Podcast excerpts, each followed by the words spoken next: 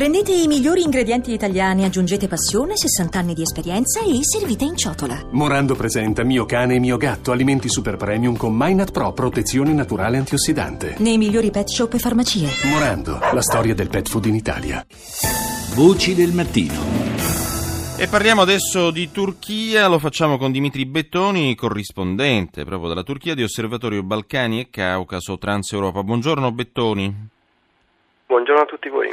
Allora, eh, con lei vogliamo fare in qualche modo il punto dopo la grande manifestazione di domenica scorsa, di due giorni fa, insomma centinaia di migliaia di persone, un milione secondo gli organizzatori, sono scesi in piazza a Istanbul per la manifestazione che concludeva la marcia per la giustizia partita il 15 giugno dalla capitale Ankara per iniziativa del Partito Repubblicano del Popolo, principale forza di opposizione al presidente Recep eh, Erdogan.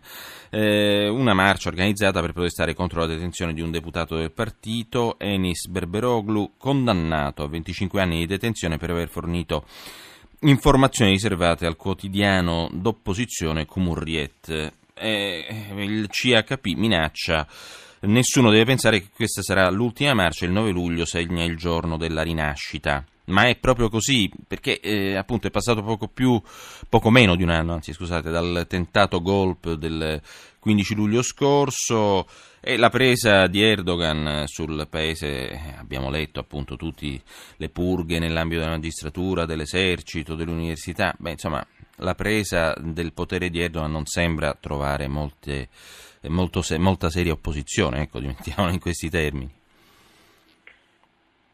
Innanzitutto dividerei la questione in due parti. Questa manifestazione che si è svolta eh, negli ultimi 20 giorni rappresenta una grossa novità dal punto di vista politico perché sostanzialmente dà un taglio netto a quella che era un'opposizione da parte del Partito Repubblicano molto debole e molto contestata anche dalla base stessa del, del, partito, soprattutto dopo l'ultimo referendum di aprile, quando il governo è riuscito a far passare l'ultima riforma costituzionale che accentra grandi poteri nelle mani del Presidente della Repubblica, la base del partito aveva contestato con forza la leadership sostenendo che eh, l'opposizione, i tentativi di opposizione al governo intrapresi non erano mai stati efficaci.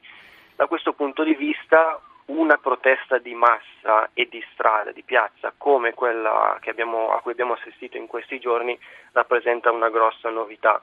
È anche il tentativo, diciamo così, di rivitalizzare la cittadinanza e l'opinione pubblica in sé, perché comunque, soprattutto dal tentato golpe dell'anno scorso, ma in generale negli ultimi due anni, la partecipazione attiva della cittadinanza alla vita pubblica del Paese ha subito, diciamo così, eh, soprattutto per quanto riguarda le opposizioni, ha subito un tentativo di, di demonizzazione, a mio modo di vedere, mm. da, parte, da parte del governo. Questo si è visto anche nelle ultime dichiarazioni di alcuni esponenti che hanno sostanzialmente accusato Chilici Darolo, il leader del CHP, di fomentare l'anarchia nel paese chiamando la gente in strada. Mm. Questo però non avviene nel momento in cui la chiamata in strada è, diciamo così, fatta da, da, esponenti del governo certo. in, in, altre occasioni, quelle come quelle che abbiamo assistito in occasione del tentato golpe nelle settimane successive e in generale in tutto l'anno. Quindi c'è questo doppio standard da parte delle, delle autorità.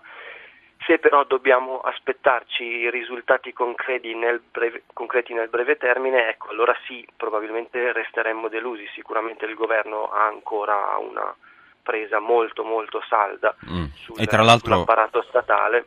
Sì, e tra l'altro diciamo è molto difficile un'alleanza tra il CHP e l'altro partito filocurdo, l'HDP, no? Perché comunque il CHP si pone un po' come erede del kemalismo, del fondatore appunto della Turchia laica post-impero ottomano. Ci sono, ci sono, tentativi di dialogo in corso da, da anni, direi, e finiscono sempre con un nulla di fatto perché entrambi i partiti sono un po' l'uno in attesa dell'altro e non cedono da posizioni oltranziste, soprattutto sulla questione kurda. E questa questione impedisce di fatto ai due grossi partiti d'opposizione di, di collaborare efficacemente.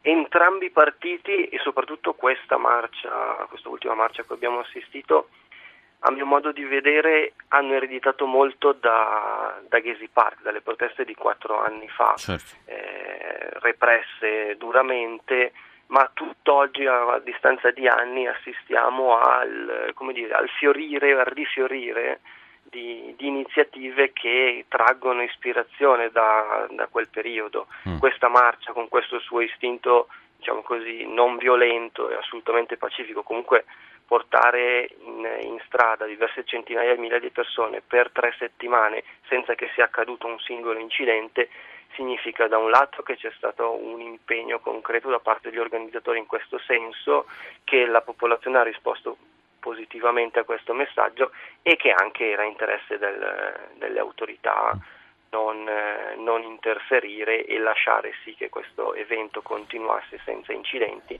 anche certo. perché adesso lo vediamo chiaramente nelle dichiarazioni del governo, questa manifestazione, questo successo viene considerato la dimostrazione che in questo paese la libertà di espressione continua ad esistere. Ecco, non la pensa così Bruxelles però, eh? perché il Parlamento europeo ha votato comunque per sospendere le procedure di adesione della Turchia all'Unione eh, proprio perché è considerato insomma in qualche modo... Eh... Non la pensa così nessuno a parte, a parte il parte governo, Erdogan, altrimenti certo. non, ci stato, non, ci sarebbe stata ragione di una manifestazione mm. così imponente. Ecco. Le reazioni in Turchia a questa decisione del Parlamento europeo?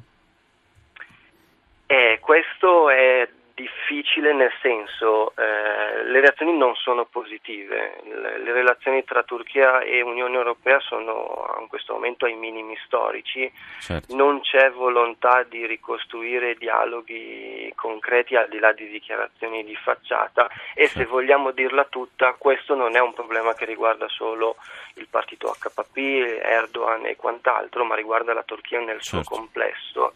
Eh, basti pensare che è stato il CHP stesso a votare in, contro proseguimento di, di, di, di un dialogo costruttivo certo. con, con, l'Unione con Europea. Quindi, è chiaro, il quadro è chiaro, grazie, grazie a Dimitri Bettoni, corrispondente dalla Turchia di Osservatorio Balcani e, Cauca, e Caucaso Transeuropa.